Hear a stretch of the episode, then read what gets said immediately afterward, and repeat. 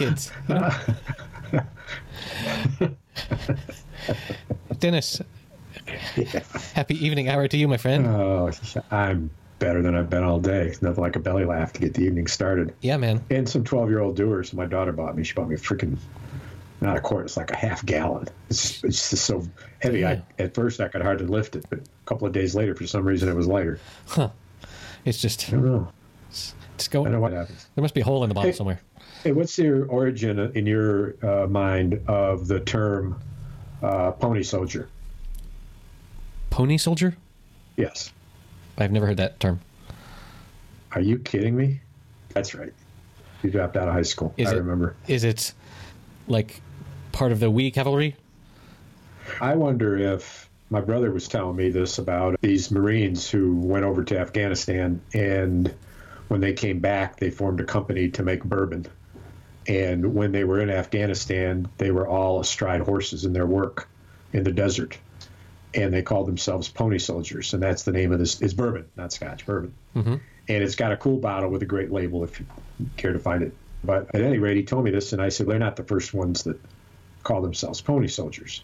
Yeah. And I told him what I thought the origin was. Since you don't have one, it's I'm surprised you haven't heard the term, but I thought that it was the term coined for the young Indians in the pre-civil in the early days of the of the westward movement, and what they called the young uh, Indians on the horses with no saddles and just maybe not even a blanket, I guess, pony soldiers. I thought, and that was odd because he said the Indians called themselves soldiers, and I thought, no, I think that's what the army called them. But I think now that I say it out loud to you, I think I'm wrong. So I found a webpage that says, "What does the term pony soldier mean?" And That's helpful. It explains. There's a movie that came out in 1952 called Pony Soldier, and in the movie, the term pony soldier is used to refer to a Royal Canadian Mounted Police, who is the protagonist of the film. Ah. However, the term also appeared in Hondo, a John Wayne film that came out a year later in 1953. Other than that, pony soldier is an esoteric term that isn't used much by English-speaking communities. well, I stand as the exception to the rule.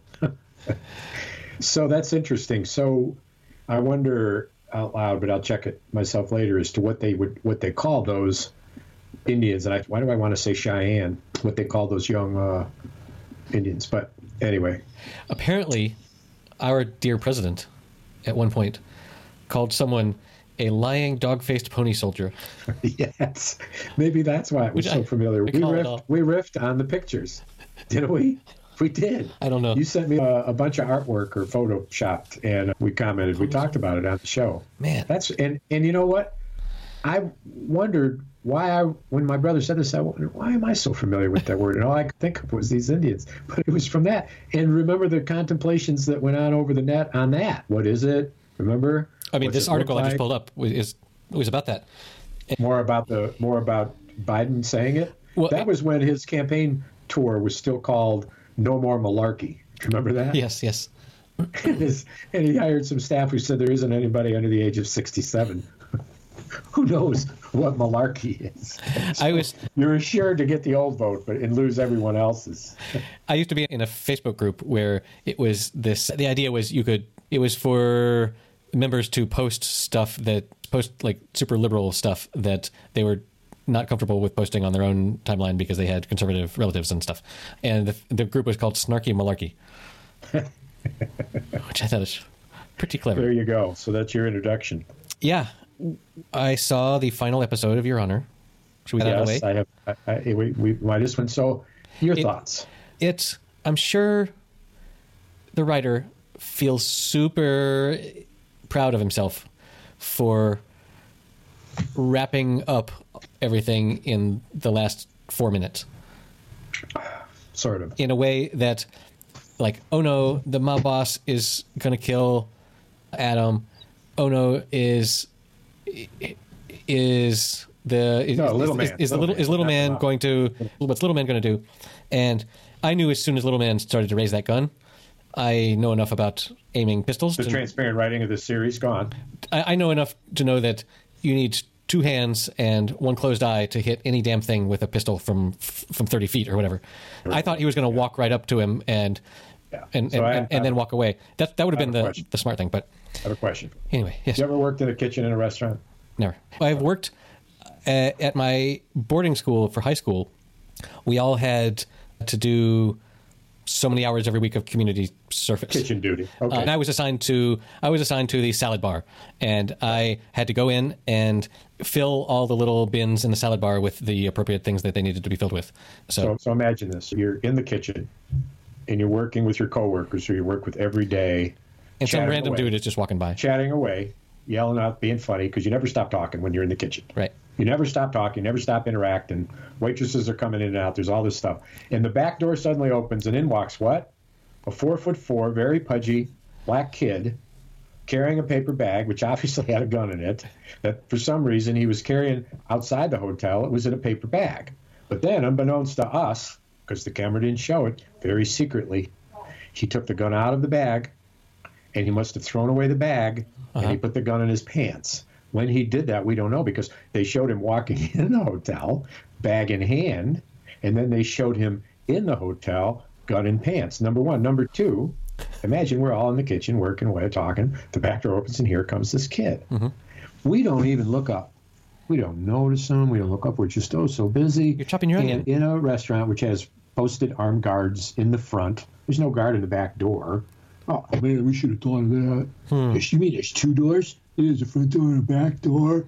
Hey boss, I think we fucked up, man. And then And all the of judge that is trying to get in and running around the building trying to find a way to get in. that, it never says. Mm-hmm. By the way, Doesn't find that says, door. I'm a judge. Never says I'm Michael, whatever the fuck his name is. I'm the judge. Desiato. Pulled his hood down, and, and of course, in that circumstance, maybe that would be against him because they're gangsters. Right. But he might have said in my son, blah blah blah, and say he was never calm, and he went from one scene to being tired and sweaty to the next scene drenched, and one would believe that it was raining out. But here's the thing that I will say about this: that the last episode was the second best episode Yes. following the first episode. I agree. And this is what I would say. If you juxtapose, just if the starting point of this movie in the mind of the writer, If one were to which we know juxtapose, is which we know is addled and, and full of over appreciation of his own talents, his or her own talents, or the writers. Yeah. But to start with a simple premise, the uh, the, the gangster's boy dies in the arms of the boy killer, and the boy killer ends up dying in the same position, gurgling the same bright red blood, dying in much the same way in the hands of his father. If this is the starting point of the writing, and our job as writers is to break what happens in between those two things into eight pieces, yeah, we would come up with a better eight pieces than this entire fucking troop of fucking. I don't know what I, I'm. I, I'm searching for. Monkeys on typewriters? Um, no, because they could probably get it right. These guys couldn't. Never will. Never will. But Cranston doesn't do the writing, obviously, but he, as the director, he can do what the fuck he wants. He's the one who says the script is ready. Let's shoot. an executive producer, he could say no, go back and fix the, this. Yeah, the executive producer as opposed to an Right. executive producer. You made that point. You know what I'm saying? Mm-hmm. And so the poignant scene of the boy dying in his arms, poignant, It's, it's so poignant. point, poignant, poignant. Let's let's let's, let's juxtapose the point. just, just, just to suppose the poignant scene of Yeah. the bo- the victim dying in the arms of the boy and the boy dying in the arms of his dad. That is a an amazing starting point for a fucking plot. It's and, and and as I describe it, that's exactly what the writing team considered, I think. But they chose as a team, which is the problem here. They chose as a team these eight pieces of the puzzle that weren't joined together by very many logical threads. Yeah, it felt Not like it, many- it felt like we've got eight pieces to put together. There's eight of you guys. Each of you take one and go off and And do yes, that's Yeah. right. And wouldn't it, hey, would it be cool if we had a big dinner at their house and, and, and in the house they invite the detective? Well, wait, why do they invite the detective? Doesn't matter. And then also then it invites this woman who's who wants to be like, wait a minute, why is he using his a woman that he used to work with for? No, never mind. And his mother, who's a senator. What? The mother's a senator. Does she? Never mind. That's one guy. yeah, And then he does it. And all the other guys forget everything that he did. because it and, and and it comes into play finally in the final episode where the senator suddenly is the person who has to tell Adam that Mama was a fucking hoe. that sort of reveal at the last in, in the last episode that oh yeah, it turns out this person wasn't quite as holy as we had held them up to be. You know who she was screwing? I You know who were? Huh?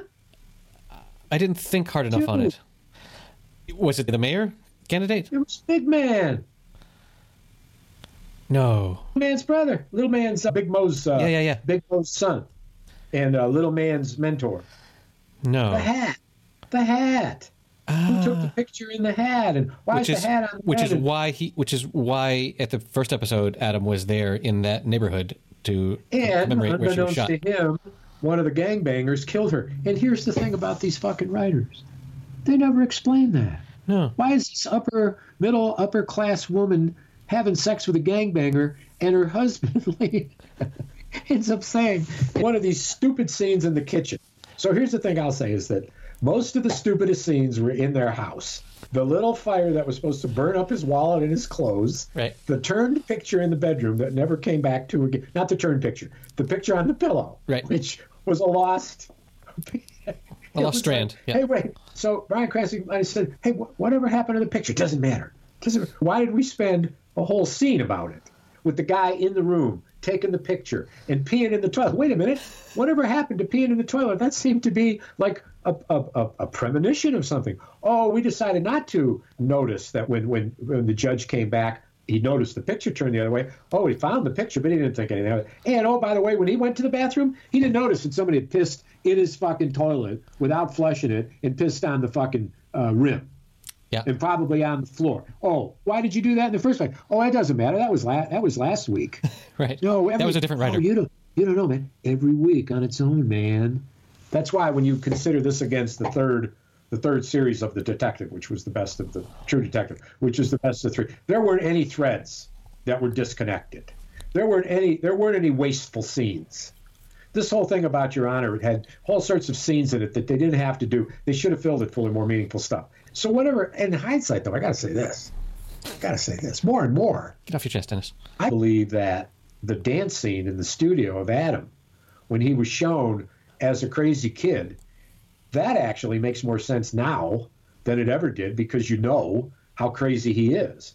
This murder drove him insane. So insane that he decided to become the lover of the ugly daughter of the Greek guy and give up his beautiful teacher girlfriend for this uh-huh. woman who looks like some fucking I don't know cave person. She's definitely less attractive than the teacher. finally, And here's the thing: she never shows up in the whole series without her fucking little Catholic girl high school uniform of her plaid skirt and her white, and sometimes she wears a sweater. But finally, we see in a different outfit, and where she's going, she go in the courtroom of the murder court of her brother, Where she- where she no stops to- to give a hug. because of COVID. To her boyfriend.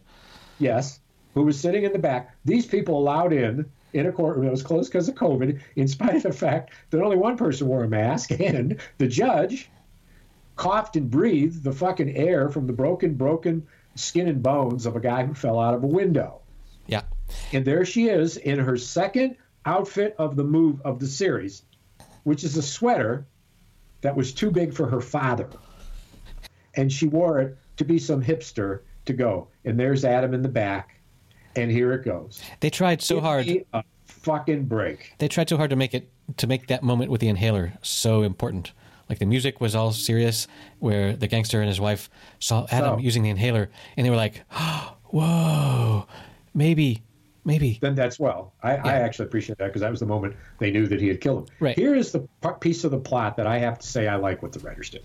And this is, in fact, this is the first good thing I've said about this writing since the first episode. Is that not true? And also the poignant final scene. Yes. Poignant. Oh, uh, uh, Inhale. Oh, oh, oh, yeah, yeah, yeah. So now they know it's him. So here's the thing I liked. When he called, when uh, uh, Baxter, Daddy Baxter called the judge Yeah. to say, Your son's here. Hope you show up to see what I'm going to do to him. And it all fell into place that way. Right. That when the Baxter walked up to the son, and it was this really chilling moment where I got to say, that was Adam's best moment in the whole series, including the first episode in hindsight. That was his best moment. And this little bit of writing where the greatest harm that he could do to the judge relative to his son was adopt him as his own Right. and welcome him into the when he opens up his arms to give the hug. Yes. And the the of course we thought, which was his murder, and we thought that I thought, I don't know about you, but that he would pull out a gun and shoot Adam in the fucking skull. Right. Boom. Right in front of but then in front of his daughter and this is the thing I liked about the writing. It was in fact because of the daughter and a high school girl, apparently high school, I don't know what the fuck, who says, Yes, I love him. Yeah. Yes, I love him. Oh, so It's in going to be more of a uh, uh, Fredo, I know it was you moment. Oh, oh yeah. Yeah, yeah. That that that, that I just- embrace That and, wasn't that, and knowing and knowing that I have total power over you and I will have you killed shortly. But Oh no, I didn't see that at all. no, I, no, no, no. Okay. I saw the takeover of the child as his child. I saw him becoming a member of the gangster family. I saw him being welcomed into the riches, and from that point forward, corrupted Daddy. life. corrupted with Daddy being becoming uh, second dad or Uncle Judge or whatever. But you knew that what the gangster had in mind, without a doubt, was total control over Adam. Correct, correct. And in whatever manner we had a moment a moment to think about it and understanding though that the judge did not know that right. he thought that was well let's, let's explore that though if that's the case then it wasn't an effective move by baxter so did the judge know that's what was happening he was embracing his son screaming in the window no no I mean, it must they- be that he did understand He was in Adam was in his arms, uh, and the gangster was making eye contact with, with the judge, being He's like, mine. "He's mine now. He's mine." I will do with him whatever I please." Yes, that unknown where you and I would spec. I keep acting. I know it's in your fucking scary head, but I know in my mind, I thought that it meant that he was going to bring him in as his own, and that just as his son, who was acquitted, in a bizarre. Hey, here's a question for you. Here's a question. What's the question? Okay, if you can answer this, I'm going to contribute hundred dollars to our podcast. Okay. Se- Seventy-one. what? Was that the answer? Oh, Say it again. 71 was how many times? Oh, it's not a math question. No, no. Okay. God. oh, you surprised me. I, you're, you just. What's your question? mind moves so fast. What did the note say that the judge had crafted on behalf of a juror that was left on the table, and the judge read it and ended up saying, and I quote, I'll do it. I'm objective and neutral. That's my job. I'll do it. What did the note say? Dum, da, da, dum, dum, da, dum, I don't know enough about. dum, da, da, Law. da. No, that's bullshit. It's got nothing to do with law. Eh. Did it say 71?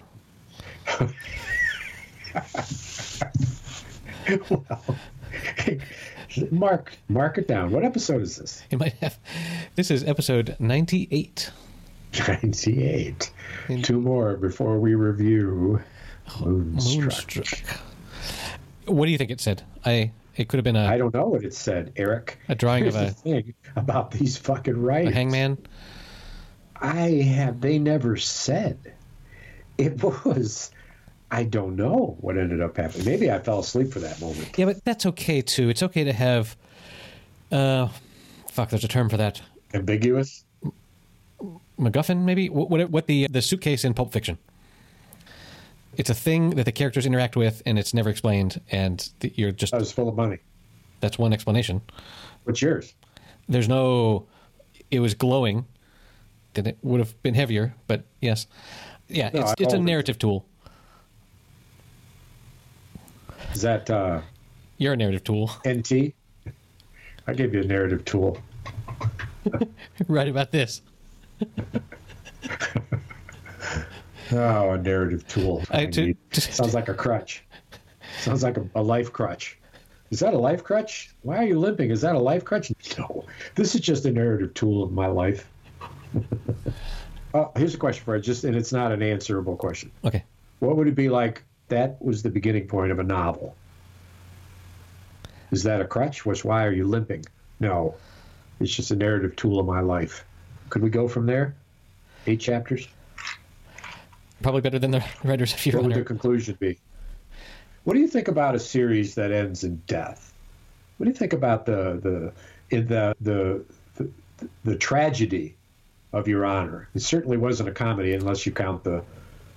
It's sometimes funny when people do stupid things, and when stupid when the when they write stupid writing. And I, I heard might it. be funny. I heard it re- referred to as Shakespearean, which is well, uh, No, don't don't get, exactly. don't get too puffed so up. yes, it's a death is a like Adam's death provides closure to the whole Yeah, revenge for Rocco. And at that point, in theory, there's no that sort of absolves any problem that Baxter had with the judge, or it just turns it. It's it, over. It releases over. all of the tension that was Right. created on the first episode, it's over. and so in that way, it's I'm sure they were super. Like I said, I'm sure they were super pleased with the way that they figured out that what if someone that wasn't Baxter killed Adam accidentally and got away and no one knew who fired the gun. Like what a neat little bow to wrap up the the Well, and I must in. say that the two most the, the two best Bryan Cranston scenes to me, largely due to the the macabre and disjointed and totally unrealistic writing. You know, where Cranston, you might say his soliloquy in the fucking room of the guy we brought the vegetables to was quite a, was quite a, a scene, but it made no sense. You couldn't you, you It- couldn't get past it took me stupid it it took me a second to remember he brought vegetables you to a man. was- yeah. Yeah. But yeah. So here are the two scenes. Number one, and this is a brief moment, which I asked you, I, I gave you homework, I know you didn't do it, was to go to the scene in the second from the last episode where, once again, for reasons that are totally unbelievable, Baxter and, and the judge are at the corner where Rocco was killed. This is like about the third time, but nobody's ever there, so it doesn't really matter. Yep. Lots of scenes down there. And what I suggested to you in, in what is one of my two favorite scenes, I the judge was confronted with the fact that he was going to die, and willingly, for the murder of Rocco. And during that scene, I said to you, look at it because that's when he had COVID. right. Look at his eyes. That's one scene. Here's the second scene. But there's a little twist to it. Ooh. It's a scene in the court in his uh, chambers when his girlfriend lawyer, whatever the fuck her forgettable name is, she comes having strangely spent all sorts of hours Right. trying to figure out what the fuck is going on and, and yet another disjointed way, including put herself in harm's way in these one of these many scenes in He walks into the mob in, into the gang boss's Big- uh, apartment. Big Mo. Yeah, Big, Big Mo. Mo. and it's just like and, right, threatening. And, and she said, I left a note, and maybe that's a bluff. And she's in there. She finally puts it all together, except, of course, that it, it, it wasn't that it was the judge who did it. She thought she thought it was everyone. But forget about all that. yeah, forgot. Forget about her in the scene because the camera was on Cranston. And what he was talking about was what, what it meant to him to give up everything else for the life of his child. And that scene was mesmerizing. Yeah, he, That's he why amazing. I'm glad I watched the series, just so I could see that scene and it would make sense. Juxtaposed Juxtaposedly. against the scene at the scene of the crime, the scene of the scene, Yes, which I've seen and you've seen yes. and was pre screened I saw it on my screen screen. with Bryan. And Cran- when we saw it screamed, Bryan or was Cranston. it a dream? Hmm. Was it a dream? I don't know, man. It's Here's a question for you: Is it milk or is it cream? Figure out the words when you gurgle and scream, because this is the time of the dark, dank dream. You're not asking me how I want my coffee prepared. Your coffee comes black without any cream. We know it for sure. We saw it in a dream. There you were, coffee in hand, understanding coffee with milk is just bland and moving, shaking toward the final scene where you knew that it wasn't just a scream, it was a dream. It was a dream. If you have caffeine in your dream, does it wake you up? It's called the caffeine dream. It's a new scene. You know what I mean? Yeah, yeah, I can. I Well, that's. I'm. I'm waiting. I'm waiting with bated breath.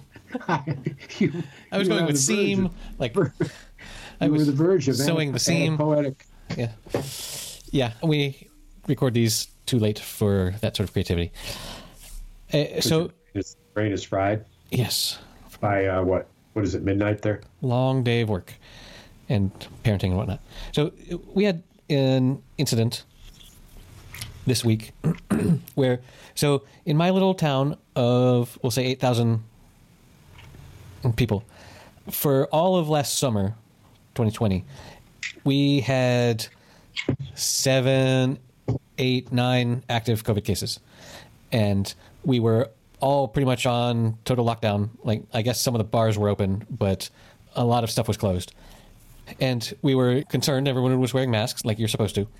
And then October rolled around, just as I had predicted when we started school in September, although it doesn't feel like a lot of the contagion came from the schools, but who can say? Around October, we got this second wave where we started creeping up and up, and we got up to 20, and we were all nervous, and we got up to 40, and we were all nervous, and we got up to 50, and we were all nervous. And then, like, sometimes when we would get up to 60, and then a week later we would be down to 50, we would be like, oh, finally, it's all over. In this way that, because we're ratcheting up what is the new normal, whenever it goes down a little bit, people Yeah. think, "Oh, we can open things up again because it, it's going down." And so this has been going on and on, and it got it worse than it's ever been in 2021 in in January, and we made it all the way up to 100. I think we made it up to 101 cases in a town of 8,000 people. So that's Wow. uh, pretty So- bad. But, but hold on. So and then we were hovering around 90 and then 85 and once we got down to 85 they like opened up some of the bars like they had shut down all the bars like you could there was no service no nothing and then when we got down to 85 they said okay you can you can come to the door of the bar ask for a drink and you can drink it outside in the street In the uh, patio. in the patio and so that was fine fine As fucked up as it is Yeah, and which then is your point. three which is your point. The normalization of fucking terror. Exactly. And then three days ago, our cases went from 85 to 11 with no explanation, no official announcement of why this happened. And obviously, this okay, the one possible scenario is that, oh man, uh, 70 people just got better and no one else got sick They all died. we're keeping track of deaths. We're up to three deaths so far. Oh. The, the first two were, were within the first couple months, and then we just had another one. But the what it really sounds like is either the previous numbers were inaccurate and the and they got corrected, or they were accurate and now they're being counted in a different way that makes it seem things are better. Uh, Something. Like yes. they've changed the way that they're counting. Uh, There? Are you immunizing? There are some vaccinations going on, but even some of the octogenarians that I know aren't even close to being on that. When will you get yours? You figure. It's probably going to be August.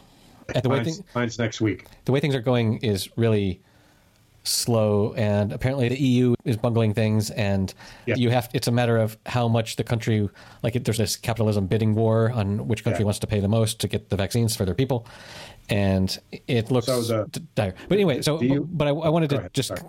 complain about how the fuck can you go from 80 to 11 and not and not say why and also the semi-official problem, right? The semi-official websites that are posting these things that used to put how many new cases there were every day some of their back records on new cases per day have been modified. So do you see the trouble Cuomo's in on numbers? it feels very 1984 i have not seen cuomo news no. So Cuomo's numbers are that there's a conspiracy uncovered of under the direction of the governor's office that they undercounted the deaths at at uh, rest at uh, assisted living and, and old folks homes or whatever they call them, and instead reported them as hospital deaths. And there's this clip of Cuomo that says, "Were they counted as senior living deaths or were they counted as hospital deaths? What does it matter? They all died." And you can imagine him saying that at the time in a way that was very sympathetic and Right. and grave, but taken out of context. Yeah, that quote written down makes you look like an asshole. Oh my God! Never underestimate the isolation of a sentence and its ability to just fuck you up in terms of what you said. Thank goodness. But now the United States is the fifth in the world in terms of immunization per capita, and Biden is got a fucking approval rating of sixty-two percent. Wow. The average approval for Trump the entire time was 41%. And the news, some of the, the political news is reporting this clip after clip of these political savants talking about it used to be there was a honeymoon when the president was elected, but it's not there anymore. And here comes fucking Biden with 62%. It's the highest rating a president has had forever. And it's it's not a honeymoon. The only thing people give a fuck about is trying to stop this shit Right. and he's delivering fucking shots in our arms. That's all we give a fuck about. We don't care about the fucking impeachment and all that fucking distracting shit, all that legal shit. That's interesting, Right. but it ain't about my life. yeah, we fucking like him, and 11% of Republicans give a favorable rating to Biden. Do you know how long it's been since the Democrats gave a favorable rating for a Republican president? I'll give you a uh, guess. It's not been in the last four years. unity.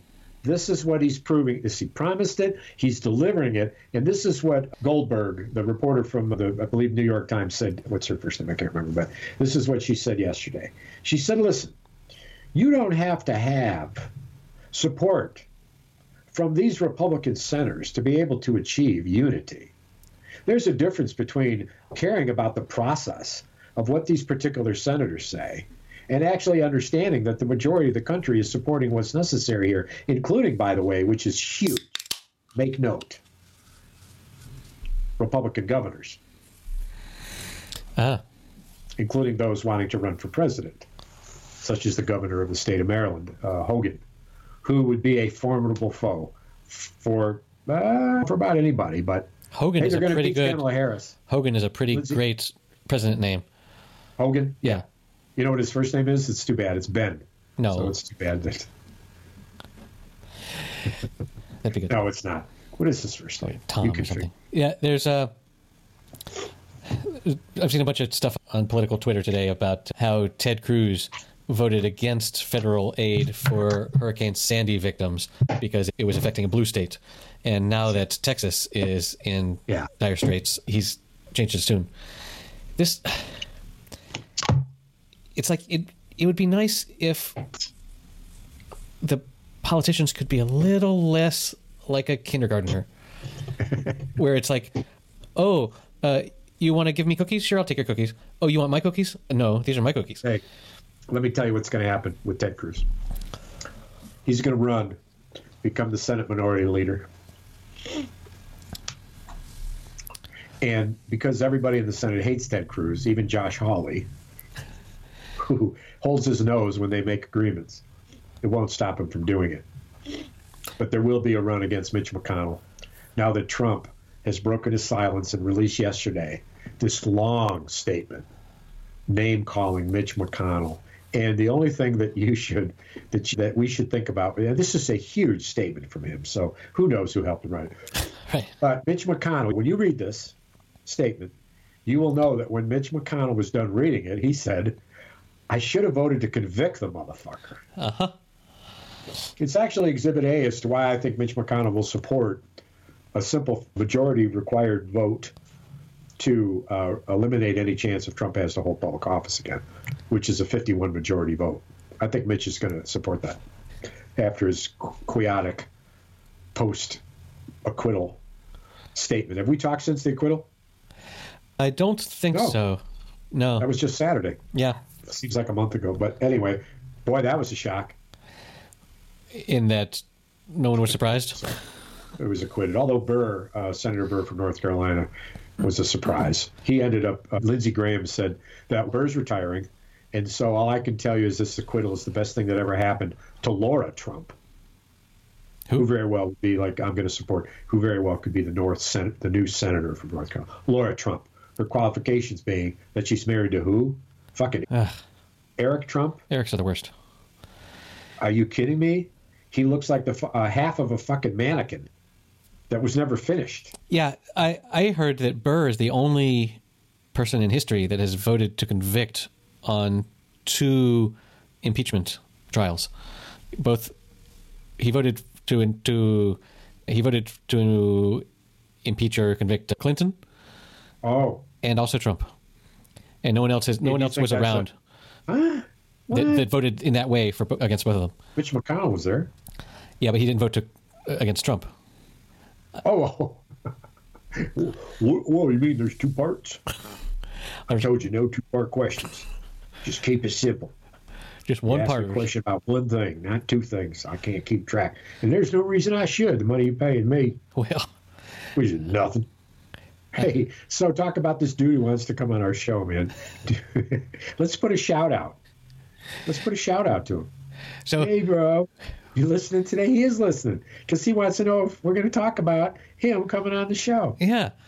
yeah, Yeah. So for those of you that aren't him, uh, we You don't care. we got a comment on our YouTube post because oh, we put all these up on YouTube for some reason for this reason, and some guy chimed in and said, Not some guy. Give him a, what's his first name? Let's, "I'm not going to. I'm not going to kill him. First name. I, I forgot already. Let's give him a nickname. Uh, Bobby, I, no. Caller number one. caller, commenter, Caller number one. caller number one. Hey, instead of being on the show, do we have a call in? So he's listening and he's getting he's he's probably jumping around in his seat a little bit, thinking that maybe maybe they'll let me on the show. Yeah, But I mean, with the money thing. we normally pay our, our guests. I want him to use the communication tool that he used to let us know he was interested. The, what it, how did he let us know? Through what? Through YouTube? comment. He said, Okay. "Hey, can uh, I be on your show?" And tell us why. Exactly, exactly. You can't just tell us why. you can't us just say, "Can I be on your show?" You have to say, "Hey, this is what I would this is what I would add to your show. I am knowledgeable about. give him an Uh, outline. Give yeah. an outline. Go ahead. You know. how many parts to the response? How I'm knowledgeable about American politics, and I am a COVID researcher at uh, You can't. You, are you writing it for him? What are you doing? at at the Mayo Clinic. I asked for an outline, and you're like writing it for him. and also, I have I, I was on the crew that worked on uh, Your Honor, and I have some inside information. That would be a big one, right? We have him on. So- So, he's so we want caller number one. We Right. call it that, or even tentative caller number one. Write us and tell us why he wants to be on. I was touched. I was touched, and it's hard to read emotion into an email, but it was emotional. Right? He said that in an obvious moment of in, incredible excitement. Can I hang out with you guys? heard- And here's the second question for caller. Number one is, of course, why do you want to be on the show? Number two is, how many episodes have you listened to? Right? Exactly. Why And- Moonstruck so this- important? And let me add this take your time. Take your time. Episode number 100 is coming up. Yep. Caller number one. Is that the first time we'll accept the caller? I don't know. The producer is not happy about the idea of it. And he is the executive producer, not an Exactly. executive producer, the one and only, the inimitable Eric. There's only one chef in this kitchen, and And that chef is blind to young black children walking in the back door with a fucking pistol in their fucking pants. yeah, I think a couple of I think a couple of gangsters have walked behind my chair since we've been recording. But I've seen them. I didn't want to mention it. I thought maybe that they were there. I don't know what they were doing. I didn't. I saw them. right. It didn't. It didn't register. Can you uh, post on the show notes the image from the Zoom meeting we had? Mm, I don't think so. But maybe some other time we could recreate it. but yes, it was. Much. There wasn't a whole lot to it. It was funny though. Yeah, that's I liked it. So I noticed after the last episode the virility of the fucking cat. The Yes. lawyer, the cat, the lawyer is the cat, which apparently exploded even more. What are you drinking there, young boy, young laddie? a beer. What is in that dark cup? A beer. Beer? It's, it's a What kind lager. of beer? Is a lager? Well, I, I did my It's share. an of Alhambra special from Granada. Oh, Alhambra. Alhambra Especial. You don't you don't say the H in Spanish. Alhambra. Alhambra. and that is a every Spanish word that starts with al came from Arabic, Yes. like algebra. Alhambra like. Especial. Yes, indeed. And I, I now am buying Smithwick's. Hey, By the case. You came back. You went out. You took a break. You had an affair with the flat tire, Short lived. and you came back into the loving embrace of the Smithwick's. It was a two night stand. Well, It was after. as long as Smithwick's can forgive you. Oh man, so it was Ninus mine. Ninus Nine is mine. Ninus mine degrees here, It's mine degrees. which explains There's why the episode title. So much. Nine mine Which explains why I'm drinking so much. I'm fucking cold, man. Hey, I was out shoveling snow in the afternoon. It was a sunny day, and we had a snowstorm. Dropped about six to eight inches on the ground, and when the snowplows came by, they covered up the sidewalks with another four inches. It was about a foot of snow. So I had my snowblower out there, which is electric start. It's the tool of the month. Mm-hmm. It's my snowblower, Bring it. and I've described it before, where you plug it in, prime it, and press a button. It starts immediately. And You the cable. through Do you have the cable running to it the whole time, or is there a battery? No, no, no. It's electric outlet plug.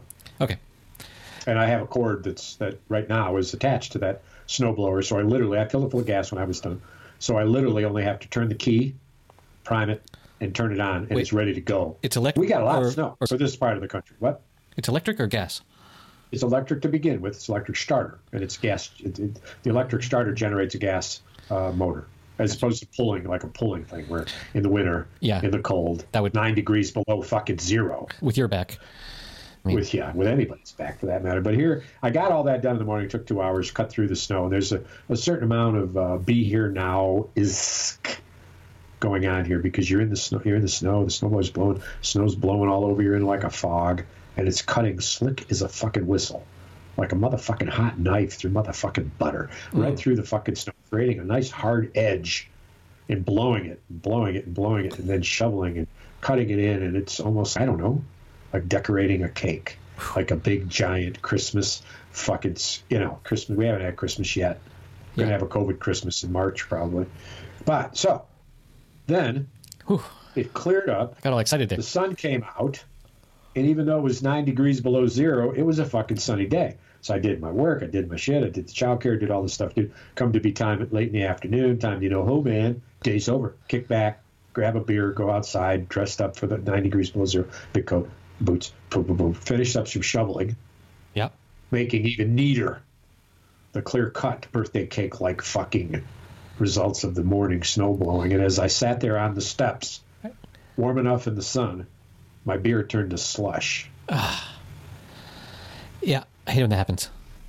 I need photos of this uh, garage work, uh, driveway work that you've done. Oh yes, okay, Please. coming your way. Yes, your way. I a couple years ago I was at somewhere, some sort of gathering, and it was an open bar where they just had like restaurant level coolers, refri- refrigerators that you had to open up, slide a thing, and, and you could go and grab as as many beers as you, as you wanted, which is of course also known as paradise. And but they were a little too cold, and you would grab a beer and you would take it, and as soon as you opened it. That was enough, and you could watch the beer crystallize all the way down from the top to come out of the from the top to the bottom, and then it would erupt like a volcano, a beer cano, a beer cano. Is there anything prettier? an icy beer Fucking cano. Vesuvius, man. Yeah, man, Fucking beer, beer Suvius. just, The beer Suvius beer cano. just just put your mouth over that and just let it all in. Hmm. Put your mouth on that and suck it down, motherfucker. Because that's there's nothing but good there going on. Beer Sucking up fucking what ends up being nothing but fucking foam. Does it ever come up out of your nose when you do that? That's not good. That would be, especially at that temperature, that would be super painful. I would think. Or super cleansing, if you want to come at it from a you know a more spiritual perspective. Yeah, Because there's nothing more spiritual than cleaning out your fucking nostrils and your whole all those what do mean- you call them your sinuses. That is where the soul lives, right? In your sinuses, It's right in, in the space right between your two eyes and that little cavity in there. right? There's a little cave. That's why they call it the third eye. It's, the, it's actually not called the third eye. That's a mispronunciation. It's the turd eye. Ah, It's the turd eye because it's shaped like a turd. It's a turd eye. that's Turd eye, turd eye, is that the day after Wednesday? or, or shouldn't I? Shouldn't.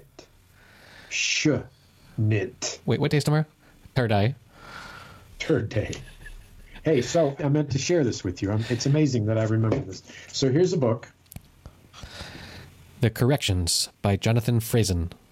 Right. Fran- Franzen. which which won just all sorts of fucking national was the winner of the National Book Award, and the and, and I just finished it, and it's Pulitzer Prize finalist, And here's a few things people said about it. Marvelous. Everything we want in a novel, except when it's rocking along, for it never to be over. Could this be the first great novel of the 21st century? The novel we've been waiting for, a contemporary novel that will endure. Genius, an energetic, brooding, open hearted, and funny novel, wondrously devastating, a genuine masterpiece, wisecracking, eloquent, heartbreaking, beauty, astonishing. Franzen is a wizard. Remarkable and possibly unprecedented. Okay. And in this book, I'd like to take this opportunity to, to remind our listeners that you can go to iTunes to leave comments and rate podcasts. And if you wanted to use any of those adjectives or entire phrases, yes, that yes. Uh, like read one of those right. and, and, substitute podcast for novel. And and that's caller number one. We're giving you a hint about what we want to hear. That could this be the best podcast? Incandescent. In this novel, there is a scene, not fluorescent, where this man who's suffering from uh, dementia, sounds like our podcast, yep, has visited upon him one of his own turds that escaped from his anus, somehow escaped from his diaper, and spoke to him in amazing terms about a variety of subjects which you can't imagine this conversation. That's never happened to you? This week? Yeah, I mean, my my output has been more silent this week, but so, sometimes they have ideas this is what happened to me the other day. So we got a problem in our bathroom, and the fan. Tell me if you know this, but the fan in my bathroom downstairs doesn't blow out of the house. It blows into a closet on the second floor. So the good news is the bathroom smells less. The bad news is the fucking closet stinks. And and also the plug in the bathroom doesn't work. So the only way to rid yourself of the odor is to light a candle. And so we light the candle. So I got to go in for my morning movement, which is pretty uh, resounding. Resounding. It's the biggest expulsion of the day. I got just a moment. I'm not rushing this time, which is unusual. And I light the candle. As I light the candle, I throw it in the toilet. And as I realize before you I throw sit the candle down, in the toilet, in the toilet. Yeah, not the candle. No, the match. Uh, I'm sorry. Sorry. Whew. What a fucking dope. The match that yes. lit the candle, which is still lit. I throw it in the toilet, uh-huh. and strange as it is, it lands on a wad of toilet paper that's in there that wasn't flushed the last time when someone blew their nose. And as it lands on there, it's still lit. So I sit down and I start to think of expulsion, but instead I lay a fart and that fart catches flame and blows me off the fucking toilet. I land on the fucking floor from a fucking explosion. Wow. That's fantastic. Here's the question Did this ever happen to you? I generally try and keep flames out of my toilet bowl. Do you know that back in the day, my brother, my younger brother Mike, when we would get loaded, he would be able to fart, save his fart, and almost fart on Will. And I remember just it is just fucking like it was yesterday at a party, him laying on his couch with his jeans taut, pulled tight because he has his hands behind his knees and he's pulling up his ass pointed toward the ceiling, and his jeans are taut. And as he pulls up and he's ready to lay this fart, he lights a lighter, and the fucking fart lights the and hit the flame hits the ceiling. No. Yes. Absolutely. Hits the ceiling of his apartment. Damn. That's a flame. So that's the the black story of the of the toilet incident that just brown, happened. Brown story. And I told you too. I said, "What? You know?" And so, God, I get up and I, go, I got. I'm sitting there. I blow my nose and blow my nose, and I'm thinking, I got a big wad of toilet paper here. Blow my, yeah, I wipe my ass with it. So I wipe my ass with it. Next thing, instead of when I go to fart, my fart goes, chew, chew. I get my ass asshole fucking cold. It's a snort. or a fees. That's, oh, God. Well, so you know, and, and and and here's a note to caller number one. Mm. Do you have stories like this? What does it say on the bottom of your koozie? I don't know. It says, "How cool is that?" well, how cool is that? Which pretty is cool, man. Which is a pretty. If you're going for uh, short slogans for the bottom of your koozie, that's a pretty good one. I was turned on the morning news at about six today, six a.m., and was thinking in my mind. So let's see if these fucking fools end up spending time reporting about what Trump said to McConnell and talking about this backing these fucking uh, uh, primary Trumpians. And I was fucking delighted. I switched from MSNBC to CNN, and neither one of them were reporting on it. Great. Exactly. At all. It was like, good. Don't good. Learn your learn your fucking lesson. Although, So can we briefly touch on the theft of Air Force One, where Trump had this model of Air Force One in the Oval Office, and I don't know how long it's been there, but he just took it. I don't think it. I don't think it. He bought. I don't think he bought it. I think it was just there. It probably was there previ- previously with other presidents. I don't know, but he just thought, I liked it. I like this. I'm gonna. I like it. because take it. because he's a six year old at heart, know. and he likes big planes and blah blah blah blah. Anyway, stop talking about him the better. I know it's true. We should have given him any any airtime, but I'm yet to, to look at any footage of the Biden town hall meeting in Wisconsin last night. Very, very, very, very, very, very, very, very, very, very, very smart choice as to where he's going to do this, where he does it. This is Biden's rendition of Trump's announcement in the first week of his presidency that he announced for the presidency and he was running again. That's how Trump did it. This is how Biden does it. And it was a town hall to what end? Just to talk to people. to answer the questions of the American public about what his administration was doing. It was an episode of transparency and forthrightness which hasn't been seen in over a little over four years. But my Episode point is that he goes to Wisconsin, which is a swing state, which is definitely a state where the idea of unity is far flung. Right. And what ends up happening? He's got Republicans in Wisconsin supporting him. Is he running again? He just went to Wisconsin. Right. Is that a fucking clue? It's very poignant. He didn't take he didn't take Kamala with him. So for some reason, this tune comes to me.